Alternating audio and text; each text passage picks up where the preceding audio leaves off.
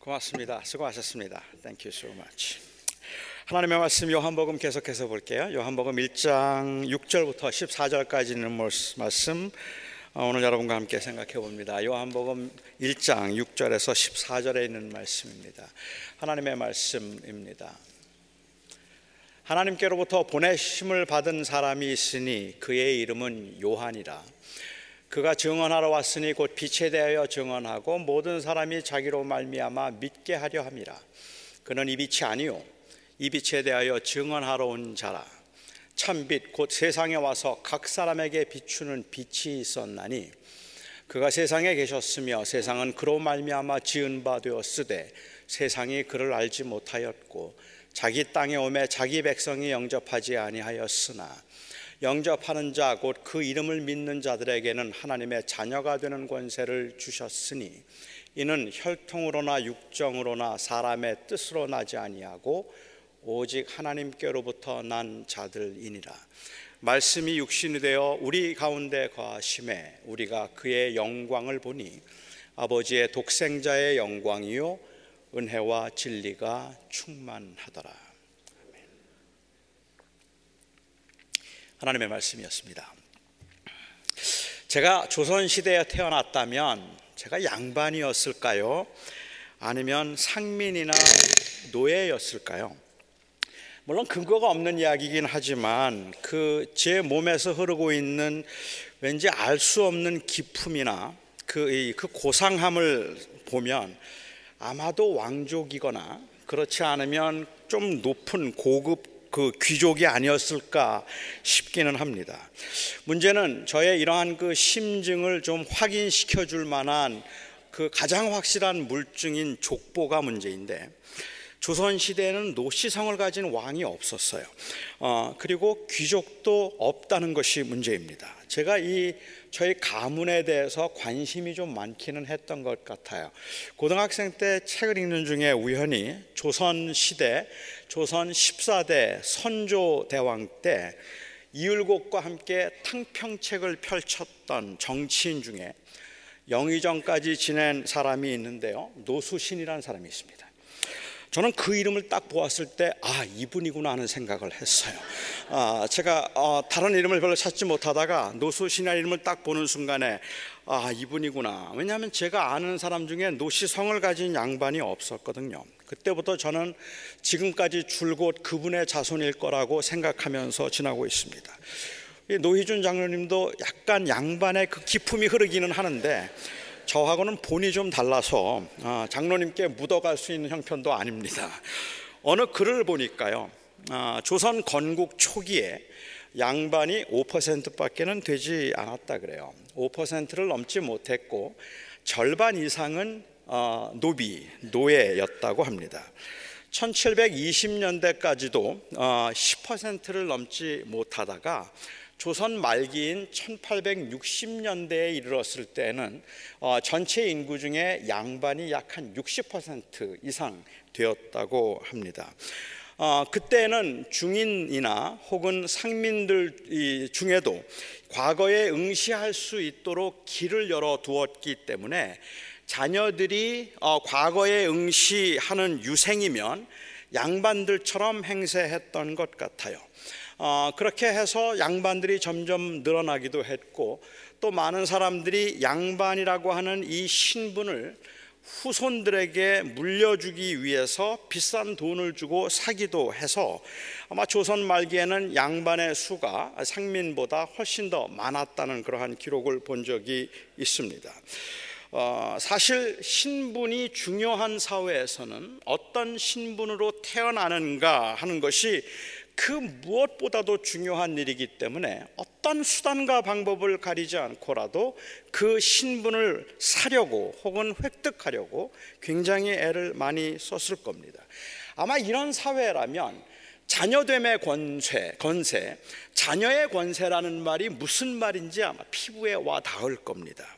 요즘과 같은 시대에 자녀의 권세라고 하면 제일 먼저 드는 생각은 아마도 유산의 상속권이 아닐까 싶습니다. 요즘은 신분상의 위치를 이어가는 것보다는 더 중요한 것이 재산의 상속일 테니까 말입니다. 여러분도 혹시 그런 이메일을 받아보신 적이 있는지 모르겠습니다만은 몇 년 전에 혹시 제가 상속을 받거나 아니면 누가 저의 이름으로 어, 어떤 재산을 기부했는데 제가 몰라서 찾아가지 못하는 것이 있는지 알아봐 주겠다는 이메일을 받은 적이 있었습니다. 사기성 이메일은 물론 아닙니다.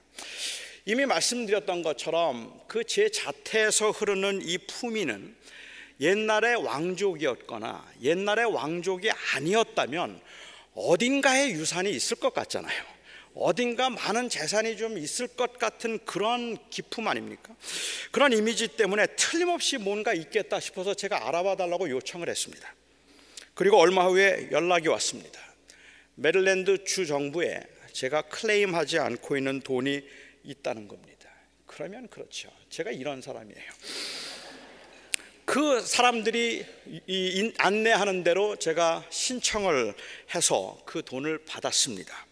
53불 45전이었습니다. 아, 너무 싱겁죠. 아, 뭐 그렇다고 제가 주중에 목사가 뭐 이런 것만 하고 놀다든지 어디 그 제돈 없는가 찾고 이러는 건 아닌데 왠지 저는 왕족일 것 같은 촉이 있어서 제가 한 짓입니다. 53불 45전. 노수신의 몇십 대 후손일지 모르는 막연한 가능성. 이 정말 시시하기 이를 데 없는 권세들입니다. 그런데 어찌 생각하면 이것보다 더 힘이 없고 시시해 보이는 게 있습니다. 하나님의 자녀가 되는 권세입니다. 저는 하나님의 자녀가 되는 권세의 의미를 잃어버린 것이 현대 교회가 병든 증거라고 생각합니다. 하나님의 자녀로서의 긍지나 하나님의 자녀로서의 자존심도 없고 하나님의 자녀로서의 존재감도 없고 하나님의 자녀가 되게 그 가지는 그 권세가 권세를 가졌다는 것으로 인한 소망도 찾아보기가 힘들 정도입니다. 어떠한 고난과 환란 가운데도 아니면 어떠한 유혹 가운데도 내가 하나님의 아들이고 하나님의 딸이기 때문에 나는 그럴 수 없다는 자존감이나 자신감을 가지고 세상을 살아가는 하나님의 사람들 보기가 참 어렵습니다. 하나님의 자녀라고 말하지만 그 하나님의 자녀가 되는 권세로 인한 그 긍지와 혹은 그로 인한 그 소망을 보기가 어렵다는 말이죠. 여러분들이 아시는 것처럼 최근에 어느 나라에서나 기독교가 위기라고 말합니다. 젊은이들이 교회를 떠나고 있고 기독교가 외면을 당하고 있습니다. 그 이유가 무엇이라고 여러분은 생각하십니까? 물론 여러 복합적인 이유들이 있을 겁니다. 뭐 어제 오늘 이야기는 아니지만 현대인들이 교회를 떠나는 이유가 교회가 너무 비합리적이고 비과학적인 것들을 믿으라고 강요하기 때문이고 믿어지지 않는 것을 억지로 믿으려고 하거나 아니면 믿는 척 하기 때문에 삶이 변하지도 않고 그리고 헌신도 제대로 하지 않고 있다고 주장하는 사람들이 있습니다. 요한복음에서 말하는 대로 태초부터 있어서 세상을 창조했던 말씀 곧 하나님이 육신이 되어서 이 사람들 가운데 거하게 되었다는 성육신의 이야기는 현대인들의 마음에는 도대체가 와닿지 않는 이야기 중 하나입니다. 저는 과학적으로 그리고 역사적으로 증명할 수 없는 도저히 믿어지지도 않는 이 터무니없는 이야기들 동정녀 탄생이니 성육신이니 부활이니 하는 말들이 현대인들 특히 젊은 젊은이들에게 어떤 의미로도 다가갈 수 없기 때문에 그들이 교회를 떠나고 있다는 말에 충분히 공감할 수 있습니다. 그럴지도 모릅니다. 얼마 전에 제가 읽었던 한국의 서울대 철학과와 그리고 서강대 종교학과에서 강의를 하는 기리성 교수라는 분이 쓴 책이 있는데 아직도 교회에 다니십니까? 라는 책입니다. 그 책을 읽는데 그 책에서 그렇게 말씀하세요. 대속의 죽음이니 부활이니 동정녀 탄생이니 하는 이 신학의 틀이 현대인들에게는 맞지 않는 것이기 때문에 그런 전통적인 신학의 틀을 바꾸지 않으면 기독교는 계속 감소할 것이라는 예언 아닌 예언을 읽으면서 저는 공감할 수 있었습니다. 사실은 너무 공감할 수 있었기 때문에 마음이 아팠습니다. 전 세계적으로 기독교인들이 감소하고 있다는 것은 분명한 사실이고 그래서 다시 기독교의 부흥을 꿈꾸며 교회의 전성기를 맞이하도록 하기 위해서 돌파구를 찾아야 한다는 것은 우리 모든 기독교인들이 가지고 있는 고민이고 기도임에 틀림이 없습니다. 그렇게 돌파구를 찾아가기 위해서 현대인들에게 다가가서 접근해서 그들로 하여금 다시 교회로 들어오도록 하기 위해서 더 이상은 죄나 전도, 구원, 천국 이러한 단어들 이러한 이야기들은 더 이상 하지도 말고 그런 과격한 단어들은 교회에서 사용하지 말고 상생과 화합에 관한 이야기들을 하자는 주장도 그동안 기독교 교회가 보여주었던 이 독선적이고 거만한 태도와 그리고 잔인하고 과격한 십자군 정신으로 중무장된 이 전투적 기독교를 생각해 볼 때 정말로 한번 돌이켜 봐야 할 말임에 틀림이 없다고 생각합니다. 그동안 저는 교회가 보여준 이 비합리적이고 모순된 면들과 세속적인 힘의 논리에 빠져서 과격하게 행동했던 것들을 지적하는 이 모든 말들을 겸허하게 들어야 한다고 저는 생각합니다. 아니, 그 말이 맞다는 것을 인정할 수밖에 없어서 가슴이 아프고 눈물이 납니다. 하지만 그 원인이 그래서 교회가 연약해지고 기독교가 쇠퇴하는 원인이 보수적인 신학에 있기 때문에 더 이상은 현대인들이 믿고 수긍할 수 없는 이야기들은 하지 말아야 할 것이라는 그 말에는 동의할 수가 없습니다. 세상의 세상적인 풍조가 달라진 것은 틀림이 없지만 그래서 수많은 사람들이 이제는 다른 풍조를 따라가고 있는 것도 맞는 말이지만 그 풍조에 따라서 우리가 믿고 고백하는 것을 바꾸어야 한다고 생각하지 않기 때문이고 믿을 수 없는 것들을 믿을 수 없었던 것들이 너무 믿어지게 되는 이 성령의 역사를 저는 믿기 때문입니다. 그래서 도저히 믿을 수 없었고 이해도 안 되는 것들이 어느 날부터인지 믿어지게 되었던 그 체험 때문에라도 그래서 이 모든 신학적인 틀을 바꾸지 않으면 교회가 더 이상은 부흥할 수 없을 것이라는 그 말에 저는 문제가 저는 동의할 수가 없다는 말입니다. 오늘 본문을 통해서 저는 현대 교회의 문제점이 그러면 어디에 있을까 하는 것 아니 우리는 그러면 무엇을 어떻게 해야 되는가 하는 것에 관해서 두 가지만 생각해 보고 싶습니다. 우선 저는 교회의 문제는 특별히 현대 교회의 문제는 정통 신학의 시대착오적인 입장에 있는 것이 아니라 이 자녀됨의 권세를 소홀히 여기는 풍조에 있다고 생각합니다. 설교를 시작하면서 말씀드린 것처럼 옛날 조선 시대에는 어느 신분으로 태어나는가가 무엇보다도 중요했습니다. 그래서 높은 신분으로 태어나는 자녀됨의 권세, 그러한 가정에 태어나지 않았다면 그러한 가정에 어떤 모양으로든지 입양이 되어서 그 가정에서 살게 되는 자녀됨의 권세는 정말로 대단한 것이었습니다. 하지만 세월이 바뀌고 이런 신분의 차이가 이제 없어지면서 사람들이 생각하는 자녀됨의 권세는 더 이상은 신분의 힘이 아니라 재산의 힘, 유산의 상속권이 되었습니다. 사람들은 옛날이나 지금이나 언제나 힘을 원했고 힘을 원하고 있는데 우리가 살고 있는 이 세상에서 사람들이 이 세상을 살아가는데 가장 강력한 힘은 역시 돈입니다. 돈이 가져다 주는 편리 그리고 그 이 자존감 혹은 돈이 가져다 주는 그 풍족감 이런 것들이 그리 대단한 것들 아니라고 말하기도 하지만 사실 그건 어느 정도 돈이 있어서 최소한의 삶을 유지하고 있을 때 하는 말일 것이고 상대적으로 너무 돈이 없어서 배고픔과 무시 소외를 경험해 본 사람들로서는 얼마나 사는 게 벅차고 버거운지 아는 사람들로서는 돈의 돈이 힘임을 절감하면서 살아가고 있습니다. 제법 많은 재산을 상속받을 수만 있다면 부모로부터 제법 많은 재산을 상속받을 수만 있다면 그 권세가 실제로 얼마나 많은 편리와 그리고 얼마나 많은 특권들을 부여하는지에 대해서 우리는 너무도 잘 알고 있다는 말이죠. 그래서 교회는 이러한 세상에서 돈이 최고의 가치를 이제 부여하고 그 힘을 발휘하고 있는 이 세상에서 자녀됨의 권세를 천국의 기업을 이어갈 상속권으로 이해하기보다는 축복권으로 이해하고 싶어 하는 사람들과 타협하기 시작했습니다. 저는 문제는 여기서부터 비롯되었다고 생각합니다. 천국의 상속권과 축복권이 무슨 관계가 있을까요? 논리는 간단했습니다. 하나님께서 우리를 자녀 삼으시고 영원한 나라를 기업으로 우리에게 주셨다면 그 우리를 사랑하시는 하나님께서 이 땅에 사는 동안에도 그 자녀들이 넉넉하게 잘 살기를 원하시지 않겠느냐는 겁니다. 우리를 사랑하는 하나님께서 영원한 나라를 기업으로 주셨는데 그렇게 영원한 나라를 기업으로 주신 그 하나님이 이 땅에 사는 동안에 잘 살도록 부자가 되도록 형통하도록 하나님이 그렇게 안 해주시겠느냐는 겁니다. 하지만 이것은 심각한 왜곡입니다. 자녀됨의 권세는 이 세상이 말하고 있는 형통함과 대조되는 개념인데 오히려 비교의 개념으로 바꾼 것이 문제가 되었다는 말입니다.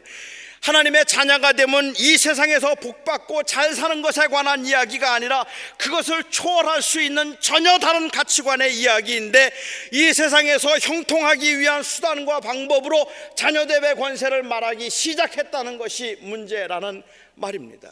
우리가 비록 이 땅에 사는 동안에 가난하다 할지라도 그리고 또한 부족하다 할지라도 병들었다 할지라도 장애를 가지고 산다 할지라도 영원한 하나님의 나라에서 하나님께서 우리에게 주실 그 영원한 하나님의 나라와 그 생명 때문에 우리는 이 땅에 사는 동안에 그것들에 연연하거나 그것들에 매이지 아니하고 오히려 초월하여 살겠다는 이 컨트라스팅의 개념을 하나님이 그 땅에서 복을 주신 것처럼 이 땅에서도 복을 주실 것이고 그 땅에서 잘 되게 하시는 그 하나님이 이 땅에서도 잘 되게 하실 것이라고 하는 컴패리슨의 개념으로 바꾸어 버린 후부터 교회는 힘을 잃어버렸단 말입니다.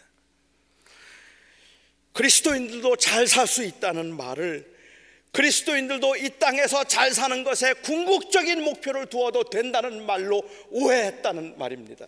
예수 믿어도 잘 살죠?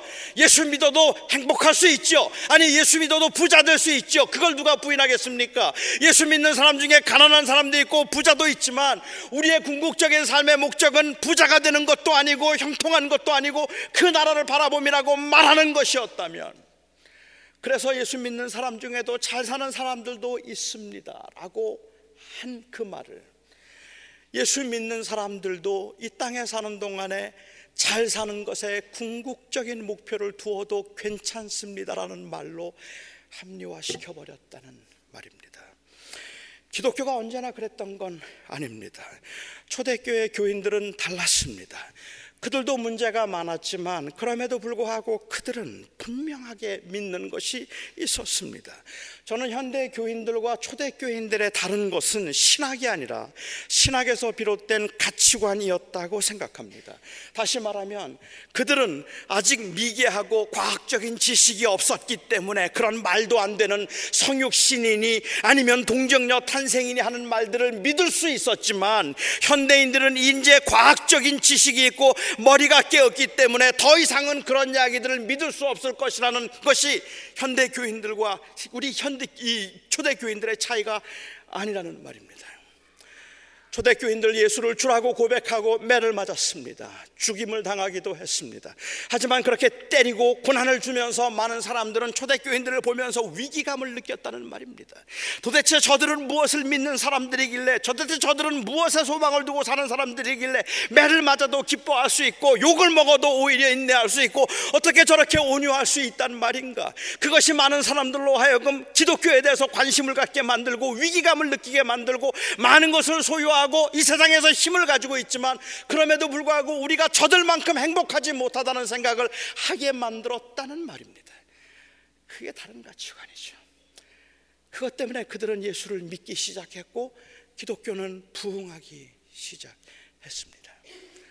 그리고 기독교가 부흥하기 시작하고 기독교가 힘을 얻기 시작하면서 이제부터는 기독교를 믿지 않는 사람들, 예수를 믿지 않는 사람들을 교회가 때리기 시작했습니다.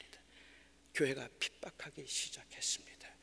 그리고 사람들이 떨어져 나가기 시작하고 교회는 어려움을 겪기 시작한 겁니다. 제가 이야기에는 바로 이 가치관이 달라지지 않은 것, 아니 하나님의 자녀가 되는 권세가 도대체 무엇인가 하는 것을 이 세상의 축복이라는 것과 적당히 타협하고 적당히 섞어버림으로 저는 현대 교회가 힘을 잃어버렸다고 생각합니다.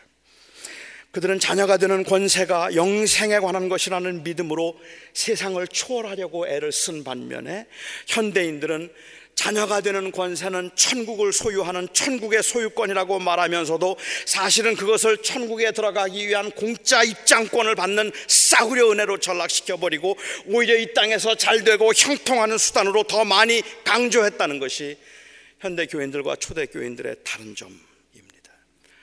그러니까 처음부터 정통적인 신학적 입장에 문제가 있었던 것이 아니라 그 신앙 고백에 근거한 이 가치관이 변해버렸다는 것이 문제이고 자녀의 권세가 된다는 것을 입체적으로 읽기보다는 평면적으로 읽기 시작했다는 것이 문제가 된 겁니다.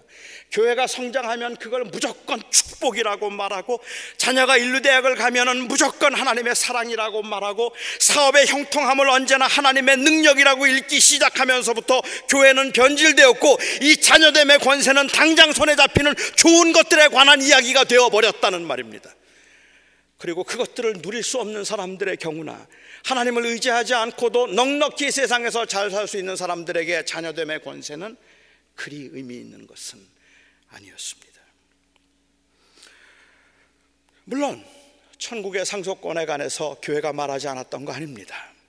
천국의 기업에 관해서 교회가 말하지 않았던 것 아닙니다. 영원한 하나님의 나라의 기업에 관해서 말했습니다. 하지만 그래서 이 세상에서의 편리와 이 세상에서의 안락을 포기하고 희생할 수 있을 만큼 강력하게 말하지 않았습니다. 자녀됨의 권세는 그리스도인들이 이 세상에 살아가는 궁극적인 원인과 동기가 된 것이 아니라 오히려 더불어 얻을 수 있는 보너스 정도가 되어버렸다는 말입니다. 하지만 여러분 곰곰이 한번 생각해 보시기 바랍니다. 도대체 이 자녀됨의 권세가 무엇입니까?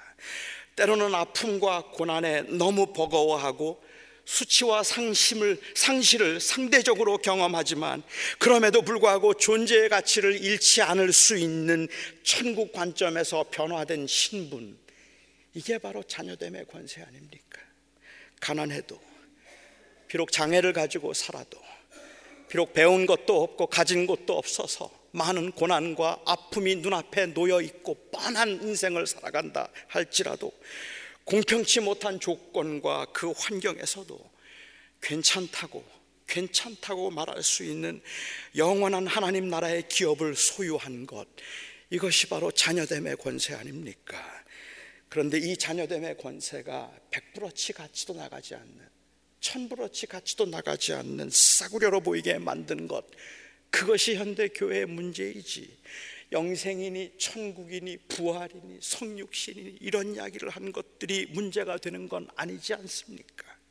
적어도 우리의 문제는 믿어지지 않는 영생이나 믿어지지 않는 천국을 억지로 믿으려고 해서 생긴 문제가 아니라 틀림없이 믿는데 틀림없이 믿어지는데 자꾸만 눈에 보이는 것들에 흔들리는 것 그것이 우리의 문제가 아닙니까? 우리의 상한 마음이 치유되고 불공평한 세상에서 악전고토하며 살던 삶에 안식과 채움의 그날이 없다면 하나님께서 모든 눈물을 씻기시고 모든 상처를 싸매시고 이제 되었다 수고했다 쉬라 말씀하시는 그날이 없다면 도대체 무슨 힘으로 무슨 의미로 이 세상을 살아간단 말입니까? 초대교인들은 이 믿음 때문에 예수님을 부인할 수 없어서 순교의 길을 갔고 믿음의 선배들이 이 믿음 때문에 자기를 부인하고 희생하며 우리 조국 땅에 들어와서 수모와 가난을 경험하면서도 복음을 전하고 교회를 세웠고 지금도 우리의 믿음의 동역자들이 숨을 죽여가면서 예수의 이름으로 오지에서 살면서 그리스도를 드러내고 있는 것 아닙니까? 바로 자녀됨의 권세 때문에 그런 것 아닙니까? 눈 한번 질끈 감으면 부귀 영화를 누릴 수 있고 쾌락의 삶을 살 수 있다는 유혹에도 돌을 떡으로 만들어 먹으라는 마귀의 유혹에도 오직 하나님의 입에서 나오는 말씀으로 살 것이라고 고집하는 것도 바로 이 자녀됨의 권세 때문에 그런 것 아닙니까? 제가 12절을 다시 읽겠습니다. 영접하는 자, 곧 그 이름을 믿는 자들에게는 하나님의 자녀가 되는 권세를 주셨으니 하나님의 자녀가 되는 권세, 이 권세의 가치를 잃어버리는 것이 교회의 절망이고 교인의 무기력함입니다. 말씀이 육신이 되어 우리 가운데 거하시는 성육신의 신학적인 재석이 교회를 살리고 교인을 살리는 것이 아니라 자녀가 되는 권세의 가치를 회복함이 교회를 살릴 것입니다. 희생도 용서도 그리고 대화도 가능하게 만드는 것은 자녀됨으로 하나님의 자녀됨으로 우리에게 주어진 그 나라 그 생명 때문입니다.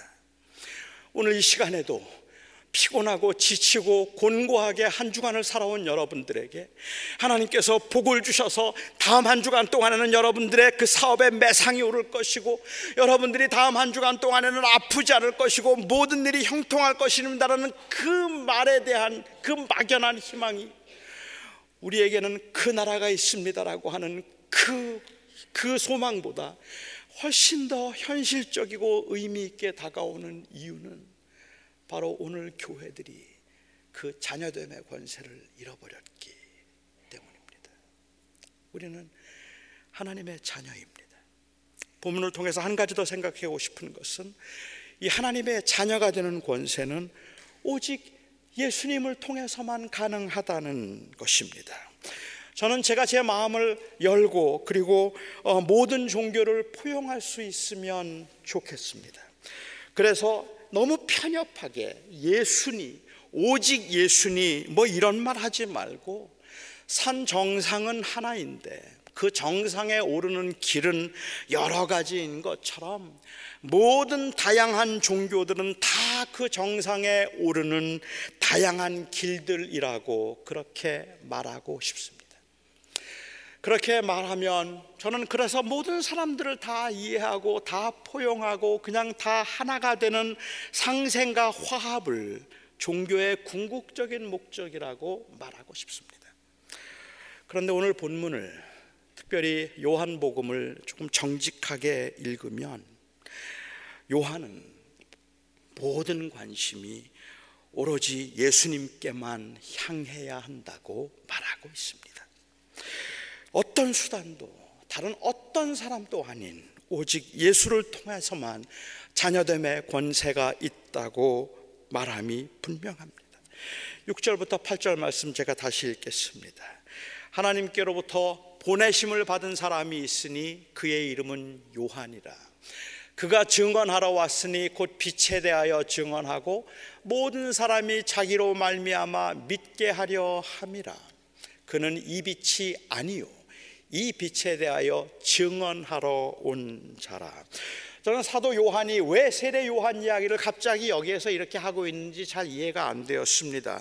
사실 내복음서 모두 다 세례 요한이 예수님의 길을 예비하기 위해서 온 사람이고 세례 요한은 예수님의 신발끈을 풀기도 감당할 수 없는 사람이라고 했던 세례 요한의 증언을 모두 다 기록하고 있습니다.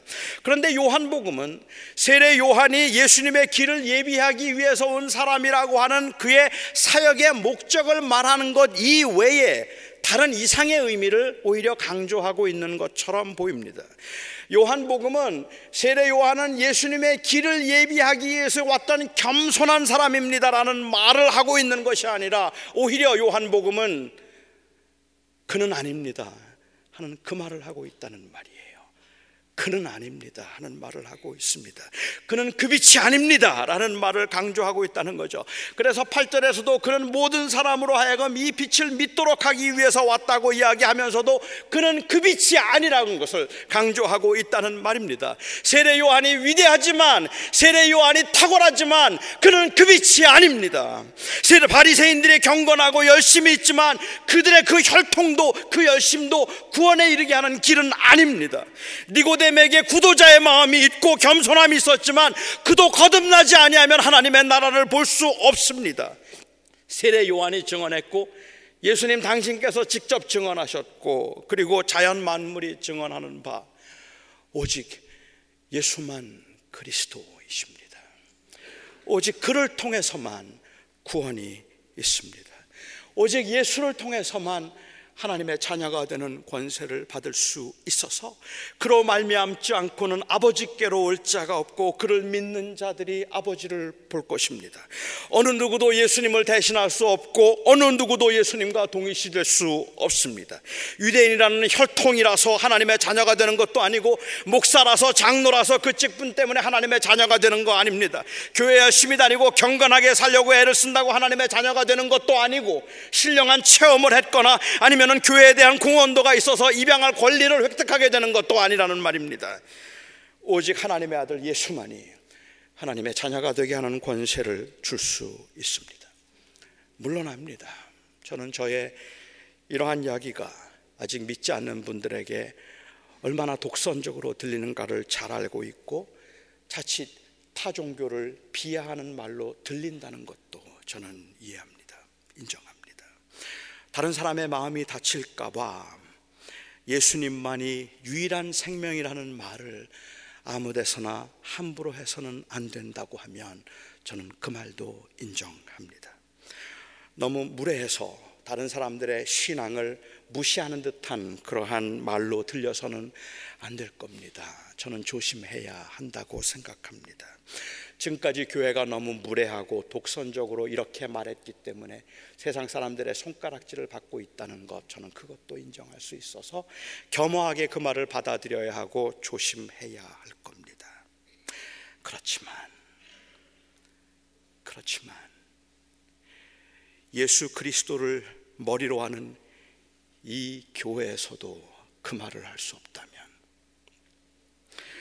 예수의 은혜로 하나님의 자녀가 된 사람들이 모여서 예배를 하고 있는 이 주님의 교회에서도 예수만이 생명이십니다라는 고백을 제가 외칠 수 없다면 그래서 그 고백을 자제해야 한다면 그래서 교회가 부흥하고 그래서 기독교가 다시 힘을 얻음이 무슨 의미가 있을지 모르겠습니다. 그리스도를 주라고 고백하는 사람들이 모인 이곳에서 저는 여러분들과 함께 또 한 번 고백하고 싶습니다. 예수만이 주님이십니다. 예수 그리스도께서 우리에게 하나님의 자녀가 되는 권세를 허락해 주신 그분이 우리의 생명입니다. 다른 사람들과 함께 이 고백을 할 수 없음이 답답하고 그리고 안타깝지만 오늘 예배에서는 저와 여러분의 삶에서는 사도 요한이 말하고 있는 그 고백을 하고 싶습니다. 말씀이 육신이 되어 우리 가운데 거하심에 은혜와 진리가 충만하더라. 우리는 그를 통해 구원을 받은 사람들입니다. 아직은 이 세상에서 우리가 예수를 주라고 고백함이 때로는 다른 사람들의 마음을 상할까 싶어 무례한 말이 아닐까 싶어 조심해야 되겠지만 적어도 이 교회 안에서 우리가 반드시 회복하고 그리고 우리가 붙들어야 되는 고백이 있다면 하나님의 아들 예수가 우리의 생명, 생명의 빛이라는 사실입니다. 기도하겠습니다. 자비로우신 아버지 하나님, 예수님 때문에 하나님의 아들이 되었고 하나님의 딸이 되었습니다. 우리에게 하나님의 자녀가 되는 권세를 주셨다 말했지만 험한 세상을 살아가면서 하나님의 자녀가 되는 권세가 현재 우리의 삶에는 너무도 무의미하고 힘이 없는 고백처럼 되어버려서 차라리 하나님을 사랑하는 사람들을 이 땅에서 형통하게 하시고 교회를 부흥시키시며 그 걸음과 길에 고난이 없게 하실 것이라는 그 말보다도 힘이 없는 말이 되었다는 것이 안타깝습니다. 아버지 하나님, 우리 앞에는 고난이 있지만 우리 앞에 놓여진 길을 가다 보면 낙심하고 절망할 수밖에 없는 순간들이 있겠지만 저희가 자녀가 되게 하신 이 권세를 붙들고 부르시는 그날까지 예수만이 생명이라 고백하며 살고 싶습니다. 오늘도 저희 안에 그 고백이 아니 자녀됨의 권세가 회복될 수 있게 도와주시옵소서. 예수님의 이름으로 기도하옵나이다. 아멘.